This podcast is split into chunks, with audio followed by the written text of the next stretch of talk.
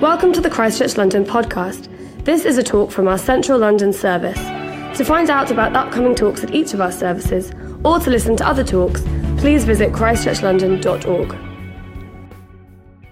Good morning, everyone. It's lovely to be with you all this morning. Um, for those who I haven't met yet, my name is Natalie, and I'm one of the leaders here at Christchurch in the Central Service wonderful to have all of you guys. If you're new in particular, please stick around as I'd love to meet you um, and to get to know you.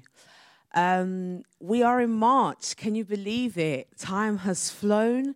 We're in the throes of Lent. Has anyone um, given up anything for Lent? Anybody? I've had a few people tell me they gave up Instagram cop outs, that's what I say. Um, I decided to give up sugar, and I'm not gonna lie, I'm struggling. I really am struggling. I mean, it's cold. How is one supposed to survive without a cinnamon roll in this weather? I don't know. Uh, amen. Right. Um, so pray for me. I'd really appreciate that. Um, so, as many of you know, we've been studying the Gospel of Luke, um, and our aim is to get through uh, the book by the end of the year. But we're going to pause on that. Don't worry, we're coming back for those who are enjoying it. But we're going to pause on that for the next four weeks, and we're focusing on a different topic as part of our Life to the Full program.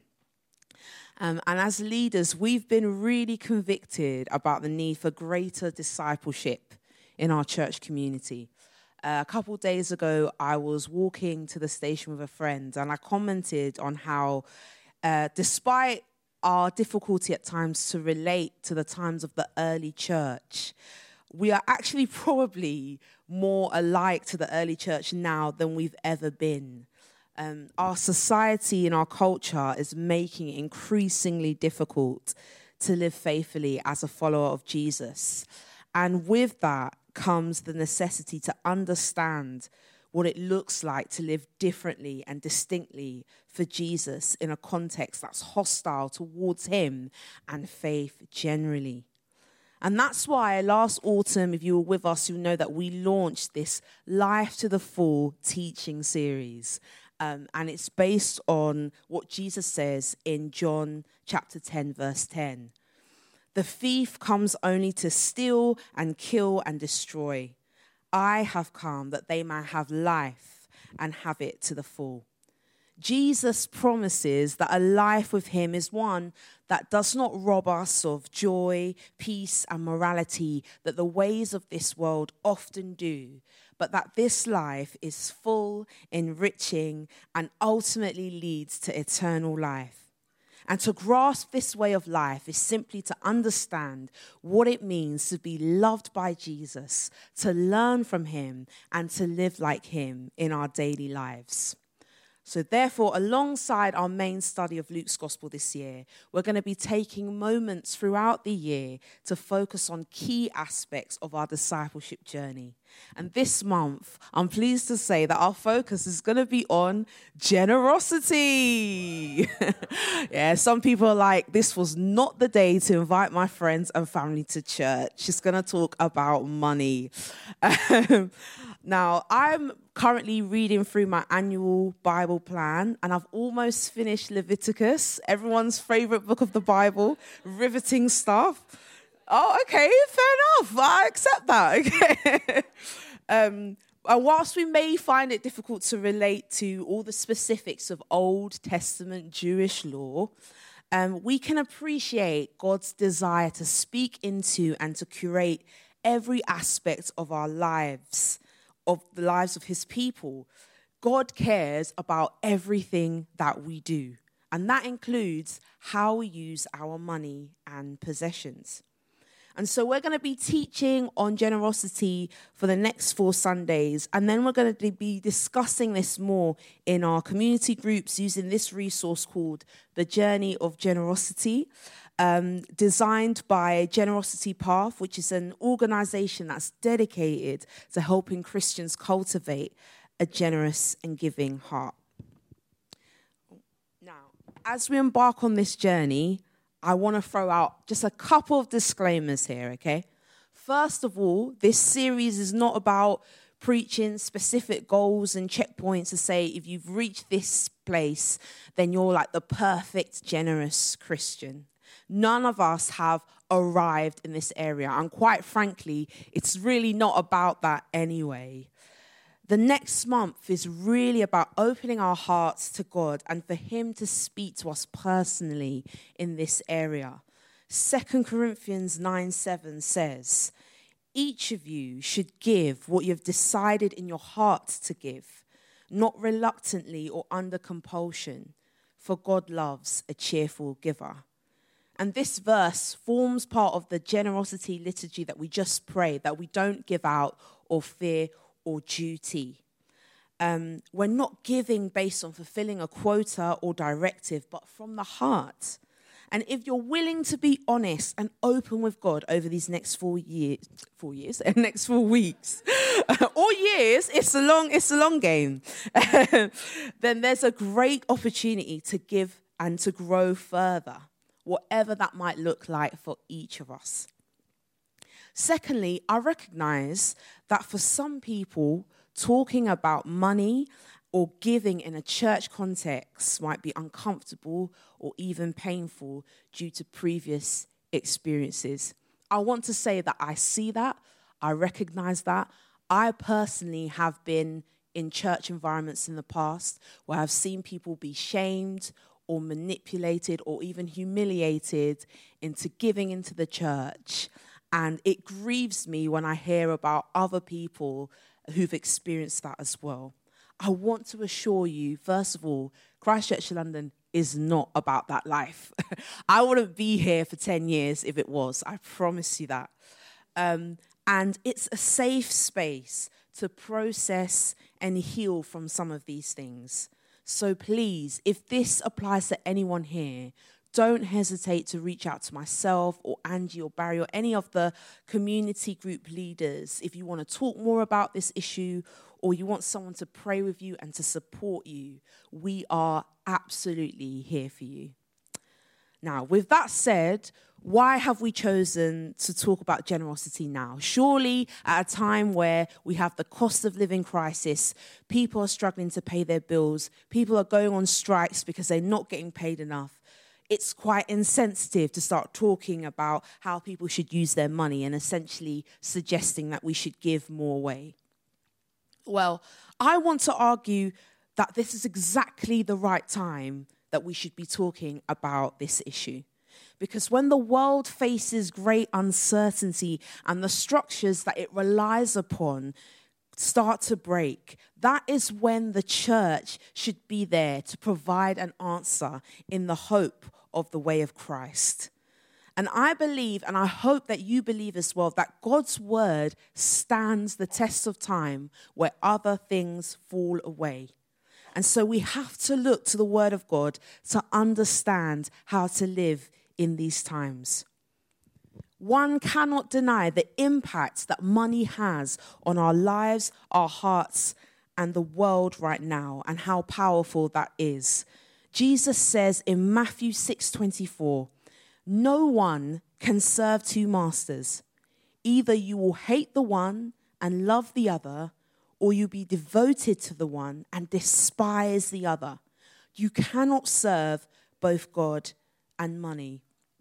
And the word that's translated here as money in this verse from the original language actually says mammon which many people at the time understood that not to just be physical money, but the idolization of wealth and material possessions, an earthly deity that's looking for more worshippers. And it certainly feels like now that the God of this age is Mammon. The 90s rap group Wu Tang Clan said it best when they said, Cash rules everything around me.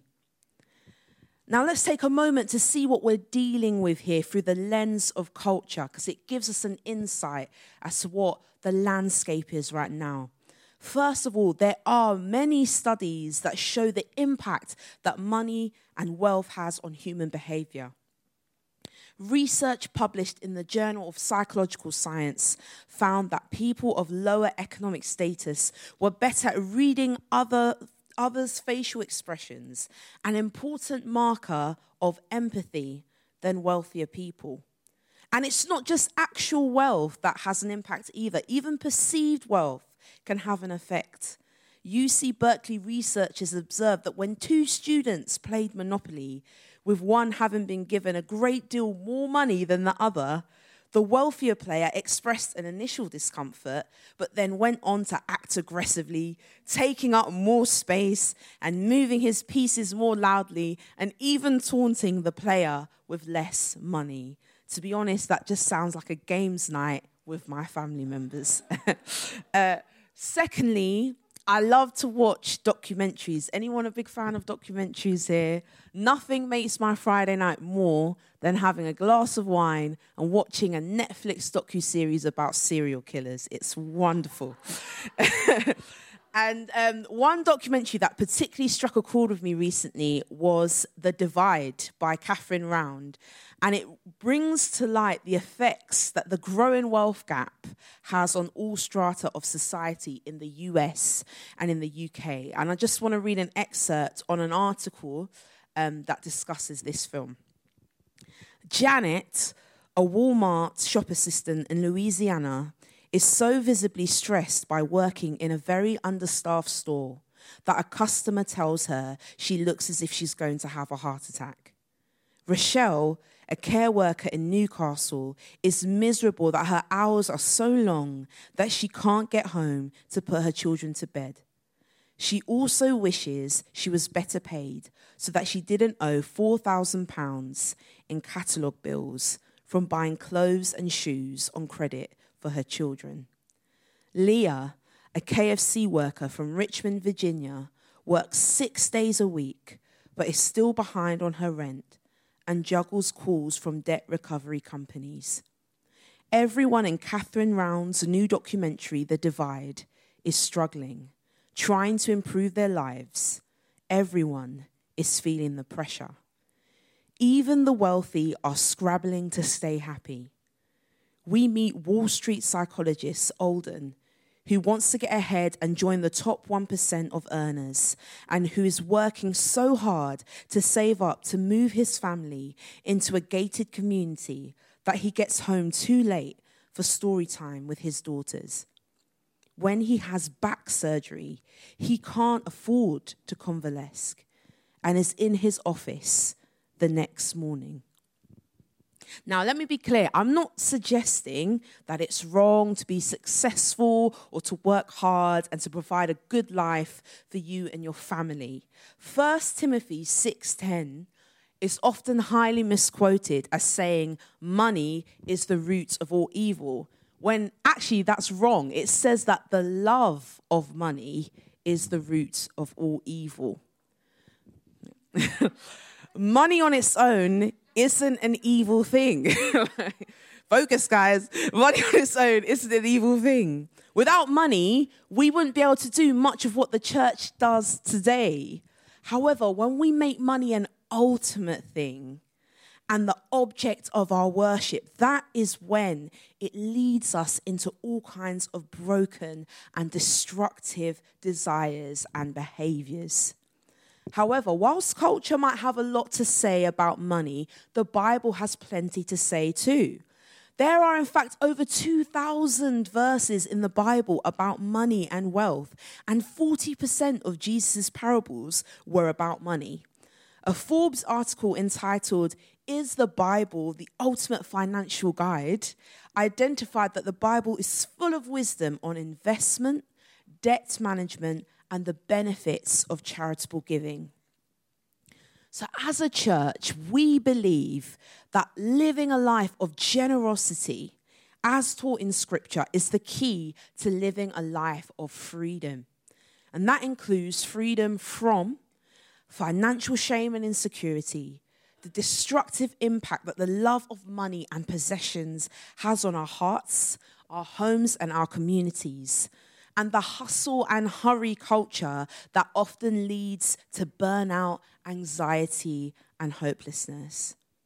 and freedom too to trust God with our money and for Him to provide for our needs, to give generously and experience the joy that comes with it, and to live in a way that shows where our greatest treasure is found.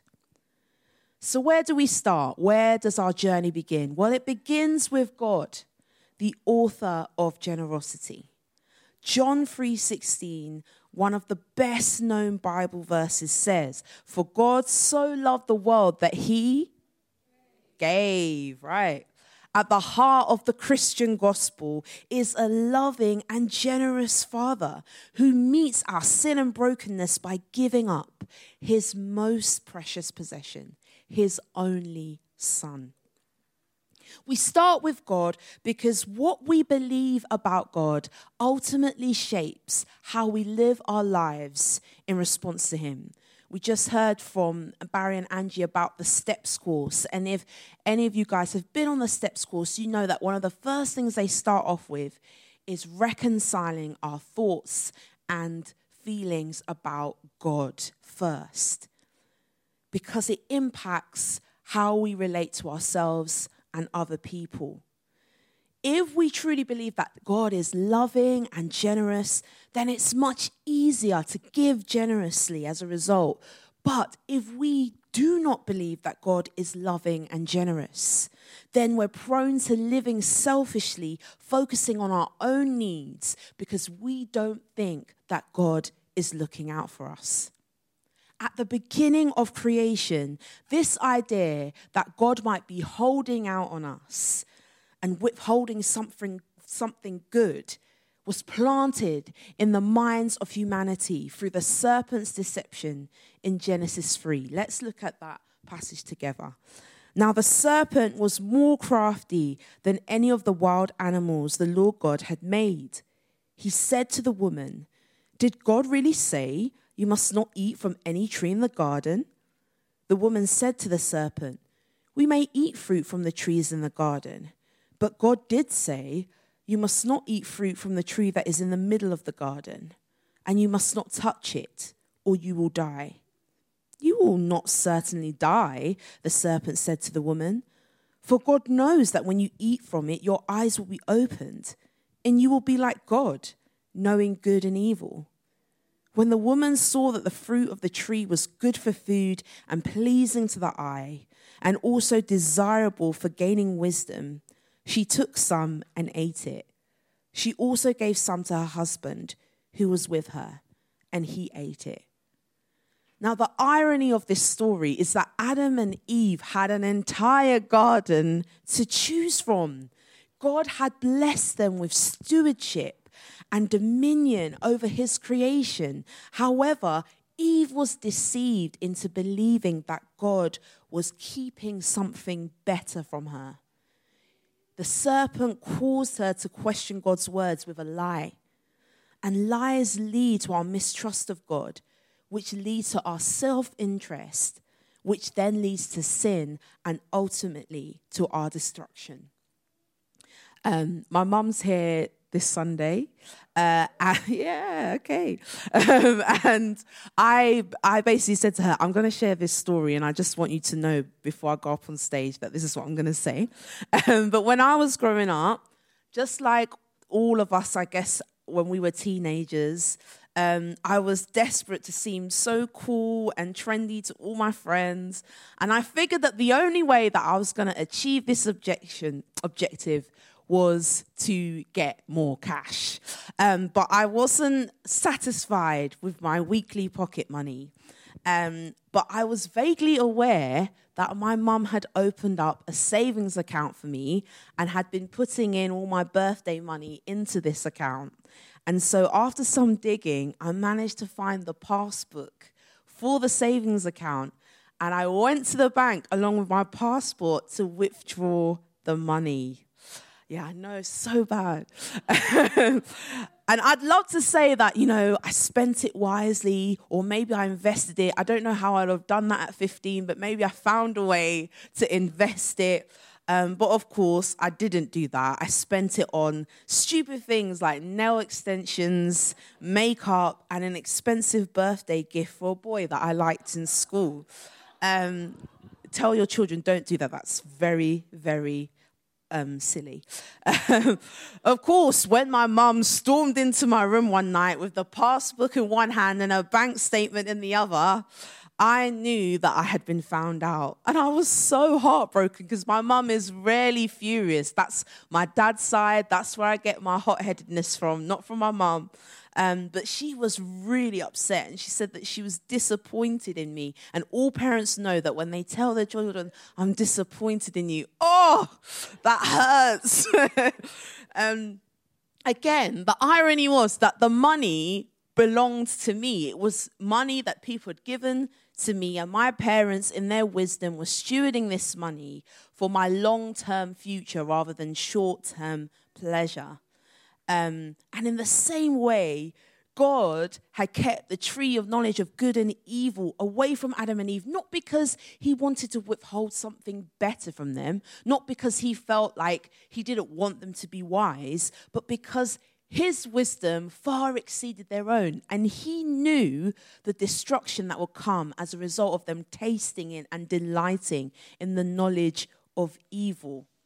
And despite this, God's response throughout the Old Testament continues to be to graciously give to his people in the hope that they will return to him. Here's some examples. He makes a covenant with Abraham that he will make him into a great nation that will bless the entire world.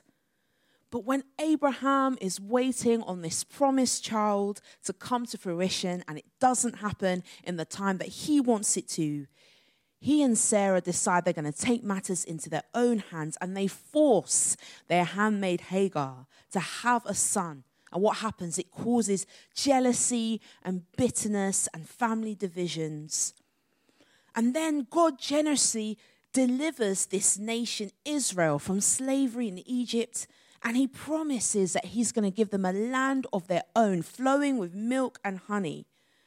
But when they face challenges in the wilderness on the way, they're quick to turn to idolatry and complaints, believing that God should have left them in Egypt. And then God still gives them this land that He's promised and he seeks to govern over them as their God. However, what do they do? They demand instead that they want an earthly king like all the other nations, believing that God is withholding greatness from them. Humanity is constantly falling for this grand lie that God is holding out on them. But what is his response? To the rebellion of the people that he's created. Second Corinthians 8 9 says, For you know the grace of our Lord Jesus Christ, that though he was rich, yet for your sake he became poor, so that you through his poverty might become rich. God's Son Jesus gave up all his power and authority and glory and riches in heaven, and he came to earth to become poor and lowly, ultimately giving up his life so that we, through this grace, might become rich and not necessarily through material possessions or wealth, but with the priceless gift of salvation through faith in Jesus Christ. And that same gift makes us co heirs into Christ's eternal kingdom, which I can tell you is worth far more than any earthly treasure you can receive on this earth. Now, I'm sure we're familiar with the story of the prodigal son in Luke's gospel. Uh, this father has two sons, and in both of them, in their own way, believe that their father is holding out on them you have the younger son who demands to have his inheritance now, which is essentially telling his father, You're as good as dead to me, so let me have what's mine. Despite being able to enjoy all the blessings of his father's estate as the son, it's not enough. He wants to enjoy his father's treasure without his father's existence. And of course, he goes off and he blows everything and he ends up in extreme poverty. And the scripture says that he comes to his senses and decides to return home and offer his labor as a servant. After all, how could he expect anything else than that? But despite the son's betrayal, what does the father do? He gives the son what he doesn't deserve in that moment. He rushes out to embrace him, to reinstate him as a son, and put on a celebratory feast to welcome him home. And then we see the elder son who's standing in the shadows in envy. And again, despite having all the blessings of his father's estate as a son, it's not enough. He goes and he complains to his father that he's never been recognized or celebrated for his loyalty. However, the father is so patient with his son. Instead of chastising him for his jealousy and not being forgiving, he reminds him that he hasn't lost anything and will not lose anything by celebrating his brother's return. Everything the Father has will always belong to him. And he invites him to participate in the joy of grace that's being bestowed upon the lost son who has returned home. Now, I don't know about you guys, but I can definitely relate to both of these characters. I can think back to times where I was like the younger son. I wish that I could have all the blessings of a fulfilled life in Jesus, but without the cost or the sacrifice that comes with it. You know, I wish that life could be way less complicated and way more fun if I could just do whatever I wanted and still be able to, to have it all. But of course, every time I've had to leave the pigsty that I've ended up in and return home. And every time Jesus has met me with his gentleness, his forgiveness, and his truth. And when I felt like the older brother, when I've demanded having a soft life as a reward for my Christian devotion, Jesus has patiently reminded me that I already have the greatest reward that He has to offer, and that's an eternity with Him. So, to finish, I want to ask two questions uh, that I want us to think about. First of all, have you fallen into the trap of feeling like God is holding out on you?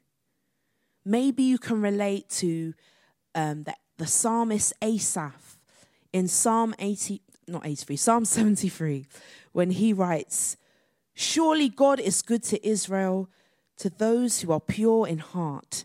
But as for me, my feet had almost slipped. I had nearly lost my foothold, for I envied the arrogant when I saw the prosperity of the wicked. It's so easy to trust God when we're winning, isn't it? It's so easy to trust God when life is easy. It's so easy to trust God when we're comfortable. But what we fail to recognize is that we're not actually trusting in God. We're trusting in ourselves and we're making it look like we're trusting in God because life is easy. But when life is difficult, when we don't get everything that we want, in this Western society, we're so used to having a faith that says, I want to have everything I can possibly have and have Jesus. And that's amazing. And we don't realize that the gospel does not promise that. It does not guarantee that we're going to get all of our heart's desires and Jesus as well. And when we recognize this, that's when we need to ask ourselves are we really trusting in God? Do we have a heavenly perspective? Are we living lives where we deny ourselves, we pick up our cross, and we follow Him. A life in Christ does not guarantee a life of wealth and financial security. The prosperity gospel that has been sinking into our doctrine lately is very much a false gospel. And it makes God's grace about what we can acquire from Him rather than what He's provided for us that we don't deserve and we couldn't possibly earn.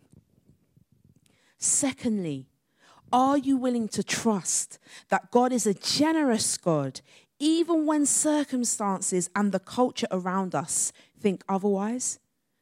Can you commit to believing this right here and right now before you see the outcome of a difficult financial situation or a desired longing for God to provide? recently someone purchased um, a book for me called Prayer for the Night by Tish Harrison Warren. Maybe some of you have read this before. It's an amazing book about trusting God in the darkness um, of our lives and circumstances. And I love um, this portion of the book where it says this We cannot hold together human vulnerability and God's trustworthiness at the same time unless there is some certain sign that God loves us, that He isn't an absentee landlord or worse, a monster. But we cannot divine such a sign from the circumstances of our lives or of the world. We have to decide what we believe about who God is and what He is like. We have to decide if anyone keeps watch with us. It is unavoidably even irritatingly, a decision based on doctrine. The first principles we return to again and again. The story we define our lives by. I wonder if the band could come back up. I understand the difficulty there is in trusting that God is good and generous when things are difficult before I started working for church, um, I'm sure everyone knows this now, um, that I, I used to work as a lawyer in the public sector. And I'm not going to lie to you, life was good. I was getting paid. I was taking everyone out to dinner. I was having a great time, um, you know. And then I really felt that God was calling me to a life in ministry. And there were sacrifices that came along with that. And in my head, I was like, yeah, there'll be sacrifices. Obviously, I won't be earning as much, but I've made peace with that. And then I started working for church. And then the flat in Limehouse that I loved to live in with my two flatmates, I had to move out because I couldn't afford it. And then the holidays and all the wonderful things that all my friends were doing as they were excelling in their careers, I had to say no to because I couldn't afford it. What I'm saying is, I'm not standing here preaching a good word as someone who hasn't experienced it. I've experienced it. And I have been in tears at times, asking God, God, are you still good? Are you still generous? Because it's really hard at the moment. But I can tell you that God is good and He's generous, not necessarily because He's provided, although He has, because His word proves to us that any God that could give His only Son to a people that don't deserve it, to a people that couldn't possibly earn it. If God can do that for us, God is a generous and loving God. And no matter what we go through, we stand on that word. That is what we place our hope in.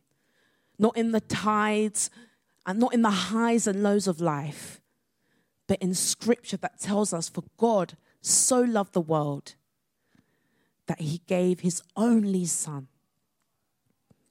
So we're going to go into a time of worship now. And last week, if you were here, you know we had a great time. If you weren't here, I'm sorry, I'm not going to act like it wasn't good. It was on fire. Okay? we had a time where we were just in the Lord's presence, where we were just in prayer for one another, and we were just being still. And I want us to just continue in that. This is an opportunity to just bring ourselves before God, to be reminded that He is good. And where we feel brokenness, where we feel like, you know what, I've been going through some stuff, Lord, and it's been really hard for me to believe that you've been good or that you're generous. Let's take this opportunity to just bring that before God. He can handle it. He's not here, you know, acting as though, oh, you should know better. God is so much more gentle and kind than we are. That's, that's the reality. He is so much more approachable than we often give him credit for. He can handle the tears, He can handle the brokenness. But I want to invite you to bring it to Him. Don't internalize it. Don't let it create bitterness and envy and anger. Bring it to Jesus. I'm going to be here. The prayer team are here for anybody that wants to receive prayer. Please just come to the front, come to the sides. We'll make space. If you would like someone to just pray with you through this, we're here. But we're a church family. We don't need to save face. No one needs to be ashamed or embarrassed because we've all been there. We've all gone through it. But we want to be here for you this morning. Heavenly Father, we thank you that you are a good and generous Father. We thank you that you provide not just our physical needs, but more importantly, you have provided a way of salvation in Jesus. And Father, we, we come before you and we repent for the times where we haven't believed that, where we felt that you're withholding something good from us. We know, Lord God, that you have held nothing back. You have relentlessly pursued us with your Son. So, Father, fill our hearts and minds with the knowledge that you are good, that you give good things, and that our hearts of generosity are a response to a God that is good and generous. You are not a God who's asking us to do something that you have never done, but you're calling us to live a life that is everything that you are. So we come before you in worship Come and speak to us, Lord. In Jesus' name, amen.